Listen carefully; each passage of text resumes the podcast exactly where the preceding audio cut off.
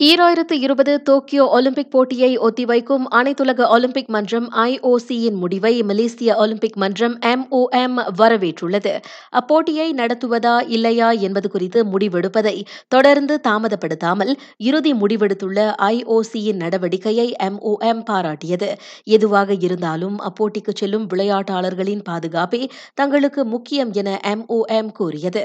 Corona நோய் பரவல் காரணமாக ஒலிம்பிக் மற்றும் பாராலிம்பிக் போட்டிகள் ஓராண்டுக்கு ஒத்திவைக்கப்படுவதாக ஐஓசி நேற்றிரவு அறிவித்தது.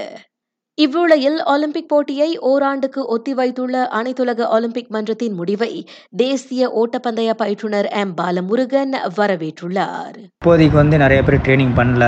எல்லாம் வீட்டிலே இருக்காங்க. ஸோ வந்து அது வந்து ஹண்ட்ரட் பர்சன்ட் அந்த ஃபிட்னஸ் லெவல் அவங்க தற்காத்துக்க முடியாது. ஸோ அவங்க பெட்டர் இந்த ஒரு வருஷம் பண்ணதே வந்து எல்லாத்துக்கும் ஒரு நல்லது தான் ஸோ அத்லீட்லாம் மறுபடியும் ப்ரெஸ் பண்ணி ஃபவுண்டேஷன் மொதல் ஆரம்பத்துலேருந்து ஸ்டார்ட் பண்ணி அடுத்த நெக்ஸ்ட் இயருக்கு வந்து ப்ரிப்பேர் பண்ணுவாங்க. மேலும் பேசிய பாலமுருகன் தமக்கு கோவிட் நைன்டீன் கிருமி தொற்று இல்லை என்பது உறுதிப்படுத்தப்பட்டிருப்பதாக தெரிவித்தார். இருந்தபோதிலும் ஏப்ரல் மூன்றாம் தேதி வரை தொடர்ந்து தனிமைப்படுத்திக் கொள்ளுமாறு தமக்கு ஆலோசனை வழங்கப்பட்டிருப்பதாக அவர் கூறினார். தேசிய சுத்தியல் எரியும் வீரருடன் தொடர்பில் இருந்ததை அடுத்து அவருக்கு அந்நோய் கிருமி பீடித்திருக்கலாம் என முன்னதாக சந்தேகிக்கப்பட்டது.